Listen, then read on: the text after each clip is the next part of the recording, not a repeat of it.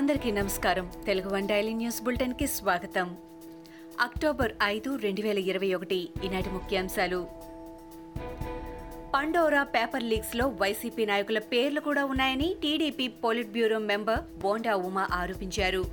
జగన్ కేసులలో విదేశాల్లో ఉన్న డబ్బు భారత్కు రప్పించేందుకు సీబీఐ ఇప్పటికే ఆరు దేశాలకు లేఖలు రాసిందని అన్నారు.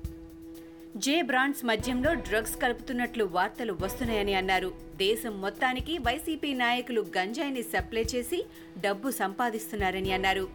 ఇలా వచ్చిన అక్రమ డబ్బును సూట్ కేస్ కంపెనీల ద్వారా విదేశాలకు తరలిస్తున్నారని బోండా ఉమా ఆరోపించడం కలకలం రేపుతోంది. మా ఎన్నికలకు వైసీపీ ప్రభుత్వానికి జగన్మోహన్ రెడ్డికి ఎలాంటి సంబంధం లేదని మంత్రి పేర్ని నాని అన్నారు. మా ఎన్నికల్లో ఏపీ ప్రభుత్వం ఏ వ్యక్తిని వర్గాన్ని సమర్థించడం లేదని చెప్పారు. మా ఎన్నికలకు రాజకీయం రంగు పులుముకున్న నేపథ్యంలో మంత్రి పేర్ని నాని చేసిన ప్రకటన ఆసక్తికరంగా మారింది. తెలంగాణపై కేంద్రం చిన్నచూపు చూస్తోందంటూ సీఎం కేసీఆర్ అసెంబ్లీలో మండిపడ్డారు. టూరిజంతో పాటు పలు విషయాల్లో కేంద్రం తెలంగాణను పట్టించుకోవడం లేదని విమర్శించారు. పద్మశ్రీ అవార్డుల్లో అన్యాయం జరుగుతోందని తెలంగాణలో పద్మశ్రీకి అర్హులు లేరా అని ప్రశ్నించారు. పద్మశ్రీ అవార్డు కోసం జాబితా పంపాలా వద్దా అని మోడీ అమిత్ షాలను కలిసినప్పుడు విజ్ఞప్తి చేశానని చెప్పారు. ఏపీలో వైసీపీ నాయకుల భూ కబ్జాలకు అడ్డు అదుపు లేకుండా పోతోందని టీడీపీ జాతీయ ప్రధాన కార్యదర్శి నారా లోకేష్ మండిపడ్డారు. అనంతపురం జిల్లా అక్కంపల్లికి చెందిన రైతు లక్ష్మారెడ్డి కుటుంబం వారి పొలంలోనే ఆత్మహత్యాయత్నం చేశారంటే వైసీపీ దుర్మార్గుల అరాచకాలు ఏ స్థాయిలో ఉన్నాయో అర్థమవుతోందని అన్నారు. వైసీపీ నేతలు స్థానికంగా ఉన్న కొంతమంది అధికారులు కుమ్మక్కై రైతు భూమి కొట్టేయాలని కుట్రలు చేయడం దారుణమన్నారు నారా లోకేష్. జనసేన అధ్యక్షుడు పవన్ కళ్యాణ్ తనకు కులం ప్రాధాన్యత లేదని చెప్పి ఇప్పుడు కులాలను రెచ్చగొడుతున్నారని మాజీ ఎంపీ హర్షకుమార్ విమర్శించారు. టీడీపీ కాంగ్రెస్లను పక్కన పెట్టేందుకు ప్రయత్నిస్తున్నారని ప్రధాన ప్రతిపక్షంగా టీడీపీని లేకుండా చేయడమే పవన్ సీఎం జగన్ల కుట్ర అని హర్షకుమార్ ఆరోపించారు. నిజంగా పవన్కు చిత్తశుద్ధి ఉంటే పది రోజులు తూర్పు గోదావరి జిల్లాలోనే ఉండి రోడ్లు బాగు చేయాలని అన్నారు.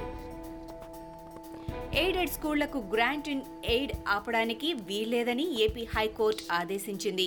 హైకోర్టులో కేసులు ఉన్నంత వరకు ఎయిడెడ్ స్కూళ్ళపై ఎలాంటి చర్యలు తీసుకోవద్దని తెలిపింది. విద్యాశాఖకు సంబంధించిన అంశాలపై త్వరితగతిన నిర్ణయం తీసుకోవాల్సి ఉందని ధర్మాసనం పేర్కొంది. దీంతో విద్యా సంస్థలపై ఎలాంటి చర్యలు తీసుకోబోమని ప్రభుత్వం అఫిడవిట్ దాఖలు చేసింది. విశాఖలో ఆస్తులు తాకట్టు పెట్టి రెండు వేల తొమ్మిది వందల కోట్ల రూపాయల అప్పు తీసుకున్నారని అది ప్రజల ఆస్తి అంటూ ఎంపీ రఘురామకృష్ణరాజు మండిపడ్డారు. మద్యం తాగే వాళ్ళ తలలు తాకట్టు పెట్టడమే కాకుండా సిగ్గు లేకుండా ఇప్పుడు ప్రజల ఆస్తులు డబ్బులు తాకట్టు పెడుతున్నారని ఆరోపించారు.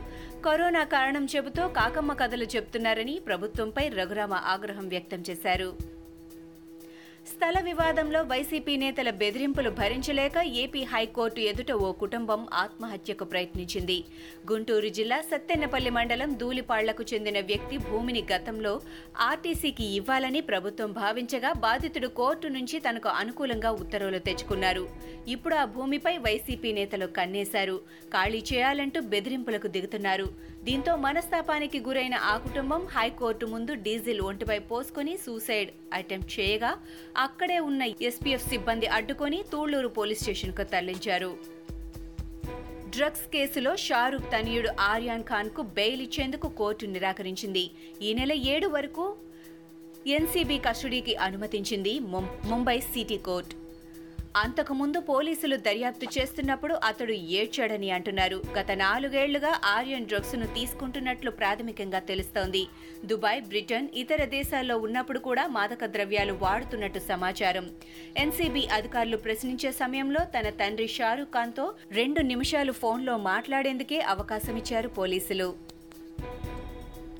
వైద్య రంగంలో ఇద్దరు అమెరికన్ సైంటిస్టులకు నోబెల్ బహుమతి వరించింది. వేడి చల్లదనం స్పర్శకు సంబంధించిన జ్ఞానం మెదడుకు చేరే క్రమంలో నరాలు ఎలా ప్రేరేపించబడతాయి వాటి స్పందనలు ఎలా ప్రారంభమవుతాయి అనే అంశంలో పరిశోధన చేసి గ్రాహకాలను కనుగొన్న డేవిడ్ జూలియస్ ఆర్డెం పటాపొటాయియన్కు సంయుక్తంగా నోబెల్ అవార్డు ప్రకటించారు. ఇవి ఈనాటి ముఖ్యాంశాలు. మరికొన్ని ముఖ్యాంశాలతో మళ్ళీ రేపు కలుద్దాం. ఈ షోని క్రమం తప్పకుండా వినాలనుకుంటే మీరు ఈ షో వింటున్న ప్లాట్ఫామ్లో కానీ లేదా Google podcast Apple podcast Gaana మరియు ఏ ఇతర పాడ్కాస్ట్ యాప్లోనైనా సెర్చ్ చేసి సబ్స్క్రైబ్ అవ్వండి. కొత్త ఎపిసోడ్ వచ్చినప్పుడు మీకు అప్డేట్ వస్తుంది. అంతవరకు సెలవు నమస్కారం.